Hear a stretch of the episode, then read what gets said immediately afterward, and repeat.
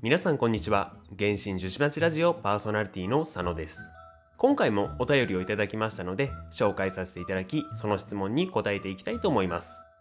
そのお便りをいただいたのはラジオネームようたさん。夜に歌って書いてようたさんですね。ありがとうございます。お便りの方は3月2日に Google フォームの方にいただきました。そうしましたらまずは内容の方をお聞きください。どうぞ。ようたと申します。文章力が皆無で長文多文になってますがお許しください。いつも聞かせていただいております。僕は12月に始めたばかりの初心者なのですが先輩旅人である佐野さんにぜひお聞きしたいことがいくつかあります。僕は今星5はアルハイゼンだけ持っていていずれ草元素反応中心のパーティーを組みたいなと思っています。その際におすすめのキャラ生物を教えてほしいです。そもそも草元素パーティーを組まない方が良いようでしたらそのことをお教えいただけると嬉しいです。お便りありがとうございます。まずは私がどの立場の人間だって話ですけどもテイバット大陸へようこそ。今どの辺りまで進んでるんですかね。4カ国分の魔人任務と探索ありますからね。まだ最新のところまではさすがに来てないと思いますけどもストーリーとか探索とかやっぱり面白いので楽しんでやってほしいですね。で本題としましてはアルハイゼンを中心とした草元素パーティーについてですね。アルハイゼンはいいキャラ引きましたね。私も悩んだ末ギリギリで引いて今はレベル89添付は999まで来たんですけどもまあ強いですね。今期の螺旋も攻略アルハイゼンでしましたね。お世話になってますね。そして陽太さんは今後草元素反応を中心のパーティーを組みたいということですけども草元素反応に目をつけるのはセンスがいいですね。草関連の元素反応の中には開花激化燃焼と大きく分けて3つありますね。そこからまた細かく言うと開花の方は超開花と列開花に分かれて激化の方は総激化と超激化に分かれていますね。現状バージョン3.5段階では蒸発パーティーとか凍結パーティーとか他の元素も含めてですねいろいろありますけども元素反応単位で言うと超開花反応を中心とするパーティーが最強パーティーの一つと言われていますね。なのでそのまま育成していっていいと思いますね。まあ草元素関連の中でも激化を使いたいといえばちょっと今回の趣旨と変わってきますけども今回はですねその一番強いと言われている超開花パーティーをメインに話していきたいと思います。あとまあ一応おまけとしてその他の草元素パーティーさっき言った燃焼とか激化ですね。そこも少し紹介したいと思います。まずは超開花反応のおさらいをしていきますと草元素と水元素の反応で生まれた双原核に雷元素を付着させることで起きる反応が超開花反応ですね、まあ、そしてそれをメインに戦うパーティーが超開花パーティーと呼ばれていますね。でこの超開花パーティーの利点としましては強いのはもちろんなんですけども育成も操作も簡単なんですよね。まあ、育成の方はこの後お伝えしますけども操作についても超開花反応自体は敵を自動追尾するビームみたいので攻撃してくれますしもしその超開花反応がうまくいかなかったとしても感電とか激化とか他の反応が勝手に起こってるのでなんとなく敵が倒せてしまうんですよね。私単純にそんなにゲームの、まあ、操作がうまくないのでそんな私からするとその点も助かりますね。おすすめですね。そして実際に超開花反応を起こすパーティーの組み合わせとしましては1枠目草元素キャラ2枠目水元素キャラ3枠目雷元素キャラ4枠目自由枠ですね。草水雷元素の3人がいれば大丈夫ですね。自由枠に関してはこの後使用している具体例は挙げますけれども炎元素と氷元素のキャラは他の元素反応が起きてしまい超開花反応を阻害してしまうこともあるため自由枠とは言いましたけどもその2つの元素はできるだけ避けたいですね。で実際に私が使っていることが多いキャラを当てはめていきますと1枠目草元素アタッカーとしましてはアルハイゼンもしくはナヒーダを使っていますね。そして2枠目は水元素の、まあ、サブアタッカーという形になりますけどもイエイランもしくはユクアキを使っています。で3枠目雷元素のサブアタッカー、まあ、実際に超開花反応を起こすキャラクターですね。久喜忍もしくはライデン将軍を使っていますね。で4枠目の自由枠に関しましては1枠目2枠目で選ばなかった方だったり三好宮ここみだったり和葉勝利ヨーヨなどを入れたりしますね。キャラの名前いろいろ出てきましたけどもそうなんです。超外貨パーティーって柔軟性が非常に高いんですよね。今各枠で2人以上ずつ名前挙げたんですけども新京螺旋の前半後半両方とも超開花パーティーにするっていうこともできますね。実際私もしたりしますね。いろいろできるんですけどもそれはおいおい分かってくると思いますのであまり例を出しすぎても混乱すると思いますのでひとまずここからは陽太さんが目指すべきパーティーと割とすぐ組めるであろうパーティーの2つの超開花パーティーを紹介していきたいと思います。ではまず目指していくパーティーを見ていきますけども前置きしますとこれはあくまで目安です。バージョンを追うごとにもちろん環境も変わっていきますし陽太さん自身の好みもあると思いますのでまあ本当にこれはもう目安としていただくだけでいいと思いますね。ではまず1枠目アルハイゼンですね。2枠目星4キャラクターの行く秋。3枠目星4キャラクターの久喜忍。そして4枠目が星5キャラクターのイェイランになりますね。1キャラずつ見ていきますとまずはアルハイゼンですね。星5キャラですけどもヨウタさんはもうすでに確保してますからそこは大丈夫ですね。で生物としましてはこのパーティーの場合は森林の記憶4セットがおすすめですね。もし他のキャラが森林の記憶装備している場合は金メッキの夢が最適ですね。そして揃えたいメインオプションとしましては時計は元素熟知。杯は草元素ダメージ。冠は会心系で揃えていきたいですね。武器に関しては星5武器ならばやはりモチーフ武器の水耕の採用とかあとは万眼血力とかですね。星4武器なら気候武器の黒剣とかもしくは鍛造武器の鉄砲の刺しとかもいいですね。そして星3武器ならば黎明の真剣。武器効果の残り HP90% 以上っていうところを満たせれば会心率アップと会心ダメージアップ両方狙える非常に強い武器ではありますよね。でちょっと冒頭のところに戻るんですけども問題なのがヨグタさんがスメールまで到達しているのかって問題ですね。アルハイゼンのレベル突破素材も森林の記憶がある秘境もスメールにありますからね。まあ目指すところですので育成の方もゆっくり進めていけばいいと思いますね。続いて2人目は行く秋ですね。星4キャラですけどもこのキャラは強いですよね。今回の超外化パーティーの中では開花反応の起点となるキャラクターですけども炎元素キャラクターと合わせた蒸発パーティーなんかでも使えますから正直星5キャラ合わせた中でも獲得優先度はかなり高いキャラですね。でなんとその行く秋がですねこの3月今まさにスターライトのショップ交換に並んでいるんですよね。未所持の方はもちろん二突貫突も強力ですので交換することをお勧めしますね。そして揃えていきたい生物としましては稲妻にある秘境で取れる絶縁の旗印4セットですね。メインオプションに関しましては時計は元素チャージ杯は水元素ダメージ冠は会心系ですね。ちなみに武器に関しては火力特化とか目指さない限り使い勝手とか考慮してほとんどの場合星4武器の最麗の剣一択になりますね。続きまして3人目久喜忍ですね。紹介化反応を起こすパーティーの核となるポジションですね。そして同時にヒーラーも兼務していますね。陽太さんが始める前の話になってしまうんですけども忍は実装当時評価かなり低かったんですよね。それがこの草元素実装されてからの評価の上がり方すごいんですよね。完全な下克上ですね。今ではもう欠かせないキャラクターですもんね。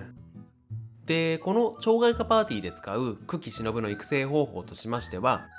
超外化反応のダメージに添付レベルって関係ないのでとにかくレベルを上げて熟知を盛る。これだけですね。そのために揃えたい生物としましては金メッキの夢4セットですね。でまあ妥協としまして楽団金メッキ楽園などの元素熟知プラス80の2セット効果を持つもの2つって感じですね。メインオプションに関しては時計杯冠。全部元素熟知ですね。で武器に関しては理想は星5限定武器の倉庫なる自由への誓いや星4限定武器のサイフォスの月明かりですけどもまあさすがに武器ガチャは沼ですので鍛冶屋で手に入る鉄王の刺しで十分ですね。続いて4人目はイェイランですね。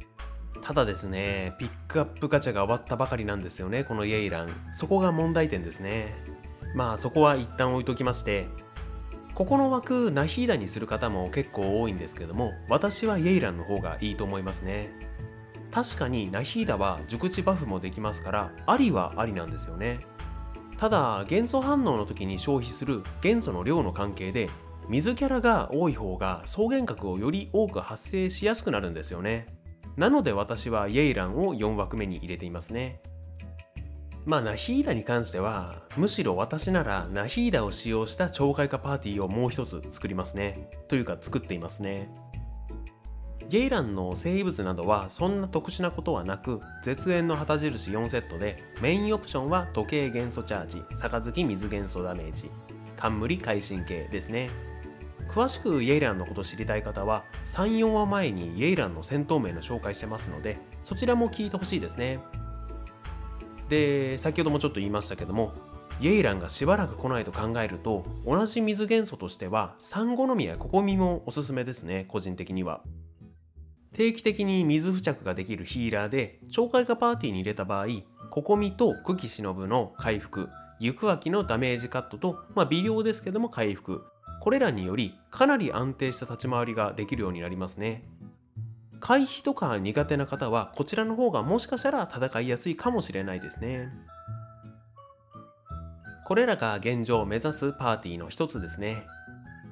まあ先ほども言いましたけどもあくまで現状ですね。最近で言うと56話前に妖怪型関羽の話しましたけどもディシア実装でまた環境が動くかもしれないってことになってますよね。まあ、どっちが強いとか今まだ分かんないんですけども勝利の枠をディシアに変えるなんていうことも出てますよね。一人のキャラクター一つの生物の実装で環境が変わるのが原神ですので全ての情報がそうですけどもこのラジオを遅れて聞いていただいている方は環境が変わっている可能性もありますのでご注意ください。そしてここからは割とすぐ組めるであろう懲戒化パーティーを紹介していきたいと思います。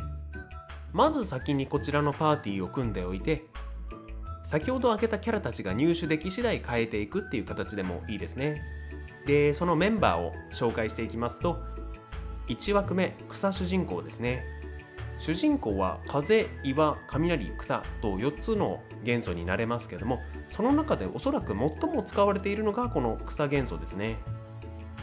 スメールは稲妻と違って陸続きなので魔人任務を進めていなくてもスメールに行って視点人像さえ触れることができれば割と序盤から草元素主人公を使うことはできるらしいですね。元素爆発が重いので若干の使いづらさはありますけども目当てのキャラまでガチャ金してるけど序盤から草元素を楽しみたいという方にはおすすめですね。生物は可能なら森林の記憶もしくは絶縁の旗印4セットとかですけども序盤ならまあ何でもいいですね。ただメインオプションに関しては時計は元素チャージ。杯。は草元素ダメバフ冠は快進系もしくは元素熟知がいいですね特に時計元素チャージは必須ですね武器は元素チャージ系の武器なら何でもいいですねガチャ回して持っていればセフィロス剣とか祭礼の剣とか鍛造武器だとストーリー進めないといけないですけども稲妻とスメールの武器である雨の幕影打ちとか原木刀なんかもいいですねヨウタさんの場合はアルハイゼン持ってますのでこの枠はそのままアルハイゼンで大丈夫ですね。使う生物とかはさっきと同じですけど最初のうちは4セットとか気にせずメインオプションだけ揃える感じでいいと思いますね。いわゆる生物厳選っていうのは効率だけを考えるならば世界ランクが6になって星5生物が確定入手できるようになってからやる方が効率的ですね。そこから4セット揃えるとかは考えた方がいいと思いますね。続いて2枠目はバーバラですね。多分今でも配布されてますよね、まあ、役割としましては水付着とヒーラーですね。水付着は通常攻撃でももちろんできますけどもスキル使用後敵に接触することでもできますのでそれを利用しますね。生物に関しては海染め車庫4セットとか愛される少女4セットとかですけどまあただこの超開花パーティーをやる上ではそこまで厳密にやる必要はないと思いますね。でメインオプションに関しては回復量を増やすために時計は HP もしくは元素チャージ効率杯は HP 冠は HP もしくは治療効果でいいですね。武器に関しては鍛造武器の金箔試作とか超外化パーティーではあまり恩恵がないんですけども星3武器の竜殺しの英傑弾なんかもいいですね。続きまして3人目はリサですね。草原核に雷元素を当て超開花を発動させる役割ですね。突破ボーナスも熟知なので元素熟知を盛りやすくちょうどいいキャラですね。生物は金メッキ4セットとかが理想ですけども最初のうちは楽団2セットと何かって感じでいいですね。メインオプションに関しては時計、杯、冠全部元素熟知でいいですね。武器に関しても元素熟知を盛りたいので星4武器なら祭礼の断片とか星3武器なら魔導書論なんかがいいですね。続いて4枠目はコレイですね。コレイも新京螺旋の第4層第3話クリアすると配布されていますね。役割としましては草主人公で足りない分の草元素の付着をする係ですね。生物に関してはパーティーの中に他に森林の記憶装備しているキャラがいなければ森林の記憶を装備したいですね。まあ可能ならですけども。そしてメインオプションに関しては時計元素チャージ杯草元素ダメージ冠会心系武器はできれば祭礼の弓とかセフィロスアローを装備して味方のチャージ補助をしたいですね。ヨータさんの場合はもしアルハイゼンガチャの時にヨーヨーを引いていたらこの枠ヨーヨーでもありですね。スキルが設置系なので個人的にはヨーヨーの方をおすすめしますね。生物に関してはヨーヨーもヒーラーで HP3 乗なのでバーバラと同じでいいですね。武器に関しては回復量を上げたいなら星3武器の黒老僧元素爆発を回したいなら稲妻鍛造武器の北院十文字なんかもいいですね。こんな感じでずらずらとキャラの名前挙げながら超開花パーティーのことをお話ししてきましたけどもすごく簡単にまとめると要点としましては1草元素キャラ水元素キャラ雷元素キャラの3人を準備します。2雷元素キャラのレベルをできるだけ上げメインオプションは時計杯冠すべて元素熟知にします。3草元素キャラと水元素キャラの育成はそれほど関係ないです。この3つを基準にキャラを組みましたらあとは実践としてやることとしましては草元素キャラと水元素キャラで攻撃して草原核を作ります。草原核に雷元素キャラで雷元素攻撃をします。草原核が破裂し自動追尾の攻撃が発射されます。そうすると敵が倒れます。これで超開花パーティーは完成しますね。非常に簡単に言うとこんな感じですね。まあただびっくりするぐらい強いので螺旋攻略とかフィールドの強敵に困っている方は是非とも試していただきたいですね。そしてここからはおまけ程度にはなりますけども残りの草元素反応も紹介させていただこうと思います。まずは列開花。こちら超開花に似てるんですけども草原核に当てる攻撃が炎元素の場合この列開花になりますね。こちらも強いんですけどもまさに爆弾みたいなもので自分もダメージを結構受けてしまうんですよね。そういった欠点もあるので超開花の方がよく使われている感じはしますね。代表的なパーティーとしましてはナヒーダ、ココミ、ユクアキ、トーマとかですね。久喜忍と同様にトーマもこの草元素実装による列開花パーティーで評価を上げたキャラクターの一人ですよね。続いて雷元素と草元素との元素反応である激化双激化超激化ですね。原理すごく複雑なのでざっくり言うとキャラクターレベルに依存した基礎ダメージを加算で与えるものらしいですね。手数の多いアタッカーと相性がいいのでアルハイゼンとかティナリ雷元素だと国星なんかと相性がいいですね。代表的なパーティーとしましてはアルハイゼン、ナヒーダ、久喜忍、八重美子とか国星、ナヒーダ、フィッシュル、カズハとかですね。最後に紹介するのは草元素と炎元素による燃焼ですね。残念ながら現バージョンではこの燃焼によりダメージを出せるキャラパーティーってのは見つかっていないですね。まあ、ただ燃焼を生かすパーティーっていうのは一応ありましてまあ、先ほどもお伝えしましたけども燃焼妖怪型関羽などですね。燃焼状態の時って草元素と炎元素の両方が付着している状態が続いているのでそこに氷元素の攻撃を当てて妖怪反応を起こすという方ですね。面白い使い方ですよね。まあただこれのメインって妖怪の方なんでこれだけだと燃焼としては寂しい感じもしますからね。ニーローのような特殊な燃焼を起こすみたいなキャラクターがそのうち出てくるんじゃないかなと期待していますね。これらが草元素反応を生かしたパーティーたちですね。ヨグタさんいかがでしたでしょうか？いろんなキャラの名前出しすぎてあまりまとまりがなく分かりづらくなってしまったかもしれないんですけどもとにかくアルハイゼンと鳥海化パーティーは強いですからそのまま迷いなく育てて大丈夫ですまた質問などありましたらいつでもお待ちしております。お便りありがとうございました。そうしましたら今回はこれで以上になります。概要欄に Google フォームのリンクと Twitter へのリンク貼ってありますので、ご意見、ご指摘、ご質問ありましたらそちらからよろしくお願いいたします。あと、Spotify 限定の機能になってしまうんですけども、前回のキャラクター紹介コレイの回から投票機能を活用し始めましてその回のテーマに沿った質問をしていますので興味を持った方は投票していただけると嬉しいですねちなみにコレイの回では戦闘面で見てコレイと草主人公おすすめはどっちというのを聞いていますので皆さんもぜひ投票の方よろしくお願いいたしますそれではお疲れ様でした。